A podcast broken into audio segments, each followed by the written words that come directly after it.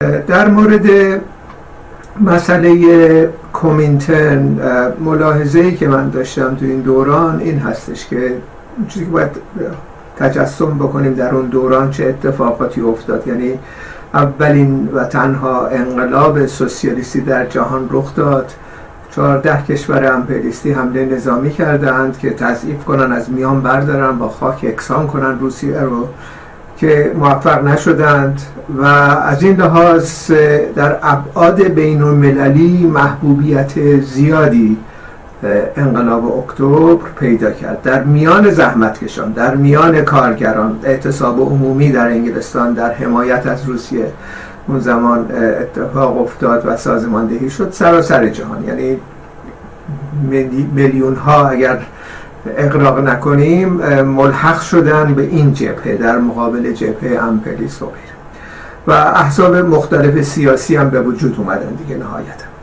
اما مسئله ایران ویژگی خاصی هم داشت. چون در مرز روسیه بود برای همین هم بلافاصله مسئله القای اون اصطلاح قرارداد 1907 مطرح شد پاره شد ریخته شد دور لغو شد اون قرارداد و محبوبیت زیادی خصوص شخص لنین در ایران پیدا کرده.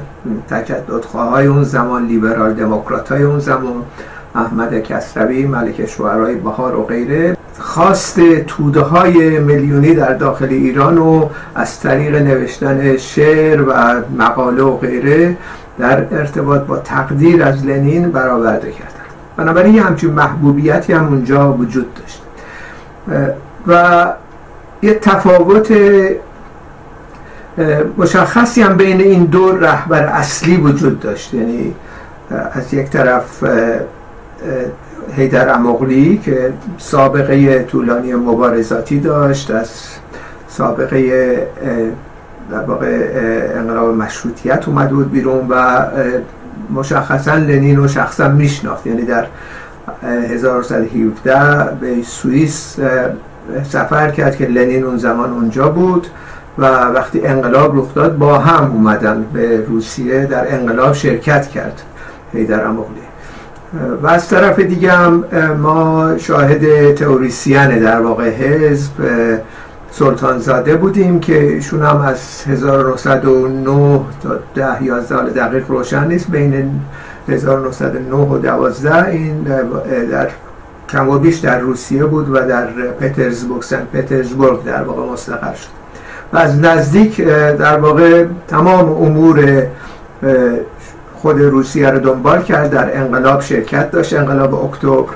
و همچنین یکی از نزدیکان لنین بود. حالا اختلافاتی پیش مد اختلاف هم پیش اومدن در درون حزب بلشویک و جریانات کمونیستی یه چیز خیلی عادی بود. یعنی کسی رو برای خاطر اختلاف داشتند اخراج نمی‌کردن اعدام نمی‌کردن برخلاف اون که استالین انجام داد. بنابراین در یه همچین شرایطی مسئله دیگه ای هم که مطرح بود اینه که هنوز که هنوز این بحثای بلشویکا بود قبل از انقلاب که ما انقلاب رو می‌تونیم از حلقه ضعیف زنجیر آغاز بکنیم اما اگر انقلابا در سراسر کشورهای جهان بخصوص کشورهای نزدیک مثل صنعتی مثل آلمان رخ نده چون آلمان هم به حال یک اصطلاح نیروی قوی کمونیستی وجود داشت تحت رهبری روزا لوکزامبورگ لیبنرت و اگر اونجا رخ نده و اونا هم در واقع داشتن سازماندهی می‌کردن انقلاب. ما محکوم به شکستیم به عبارت دیگه. یعنی در واقع باید خودمون رو محفوظ نگه داریم برای یه دوران طولانی و امکان در واقع فروپاشی و غیره ممکنه وجود داشته باشه. بنابراین صد درصد مطمئن نبودن که این حالا به کجا می انجام این موضوع. اما انقلاب آلمان یک بار آزمایش شد. 1919 شکست خورد. این دوران 1920 زمانیه که پس از شکست اول انقلاب آلمان بود. یعنی هنوز امکان این داشت که انقلاب بعدی در آلمان به پیروزی برشه که مجددا متاسفانه 1921 شکست خورد. بعدم یک مورد دیگه پیش اومد که روزا لوکزامبورگ و در واقع قدرت حاکم سوسیال دموکرات کشتن و انقلاب خاموش کردن. بنابراین در اون دوران 1920 تمایل خیلی زیادی وجود داشت. که در داخل ایران حزب کمونیست به عنوان یه نیروی نزدیک شوروی ایجاد بشه حالا این حزب کمونیست اگر خوب حالا مسئله این نیستش که کارهای خیلی ارزنده ای کرد و غیره متو حزب کمونیستی نبود که قرار بود از دل خود مبارزات کارگری و اعتصابات عمومی و غیره به وجود بیاد.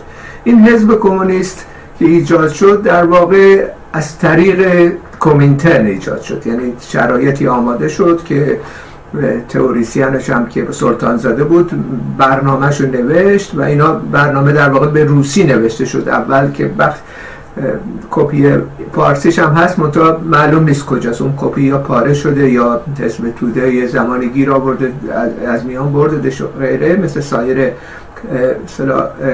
متونی که تحریف کرد و از میان برداشت. از میان رفته نیستش. بنابراین خسرو شاکری اون برنامه رو که به زبان روسی نوشته شده بود به فرانسه برگردونده شد و اون از فرانسه به فارسی ترجمه کرد که این برنامه که الان هستش برنامه فارسی ترجمه شده است. دوبار ترجمه شده.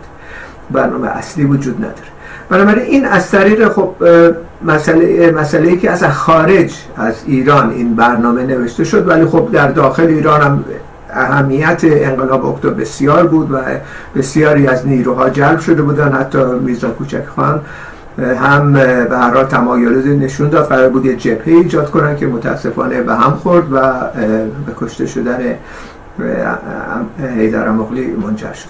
ولی هر به هم خورد. ولی در, در واقع این حزب کمونیست ایران یک اصطلاح سیاست کومینترن بود تا حدود زیادی. کم و بیش تمام نظرات حزب بلشویک و غیره در اون نهفته بود. ولی پایه اجتماعی تودهی که حالا متشکل از کارگرای آگاه هستن در درونش نبود. یعنی متوسل می شدن به جریانات خرد و برجا رادیکال مثل کوچکخان یا جریانات دیگه. و از این لحاظ بسیار ناهمگون بود. حالا برای اینکه این حزب نگه داشته بشه خب واضح یک اعتلافاتی در سر پروروندن و انجام دادن. و این در واقع ملاحظه و نقدی که من خودم دارم در ارتباط با سیاست های اون زمان لنین و دولت شورایی در مورد ایران این هست که اینو در واقع به دلیل سیاسی ایجاد کردن. حزب کمونیستی نبود که از دل خود مبارزات کارگری اومده باشه بیرون.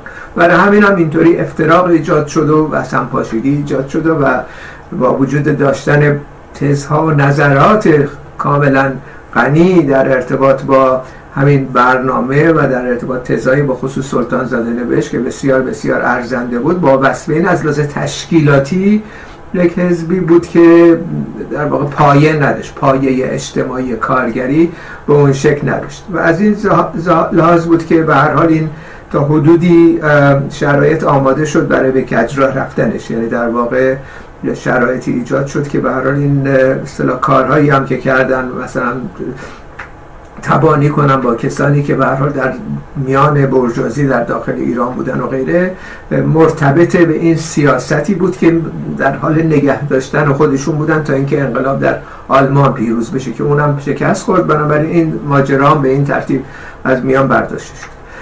در نتیجه از نقطه نظر ما امروز اگر ما در ایران دومین انقلاب سوسیالیستی سازمان پیدا کنه و این شرایط باشه محققا حتما باید یک سازمان بین المللی هم داشته باشیم. در مورد کومینترن روزا لوکزامبورگ ملاحظه داشت و موافق نبود که کومینترن اعلام موجودیت کنه. به نظر من اون به خودی خود اشکال نداشت.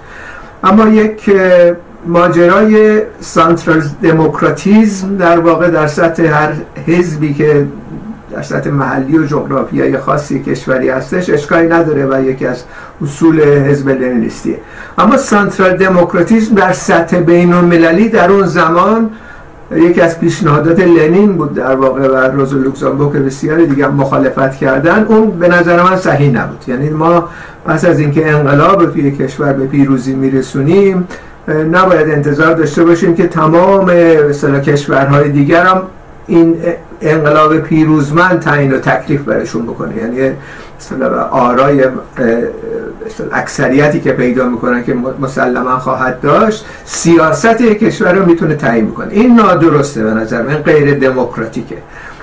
و از این لحاظ ما امروزم وقتی با احزاب سیاسی بین المللی الان وارد یه سری بحثا داریم میشیم در راستای ساختن بین الملل انقلابی در پیش هم در دو مورد بودیم. یکی از مسائلی که به هر حال خیلی در موردش حساسیت داشتیم و ذکر هم کردیم از ابتدا اینه که ما سازمان بین المللی قبول داریم. منتها شما دوستان محترم و انقلابی در کشورهای اروپایی حق دخالت در ایران ندارید. اون دیگه به عهده خود حزبیه که در ایران هستش. یک کسی لندن نشسته نمی‌تونه تعیین تکلیف کنه که ما مثلا اعتصاب بکنیم در ایران از طریق این حزب یا نه. بنابراین اینو نمی‌برید حق به تو قائل هستیم.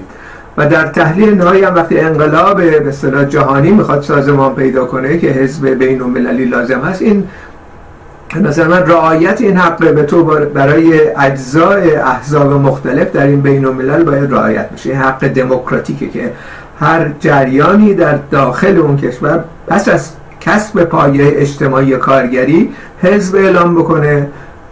این ایرادیه که ما به تمام احزاب داریم که رفتن حزب کمونیست ایران و در دو مورد ساختن و احزاب مختلف به اصطلاح تصنعی ایجاد می‌کنن این ایراد به این ترتیب هستش که نباید در واقع بدون پای اجتماعی کارگری حزب ایجاد بشه.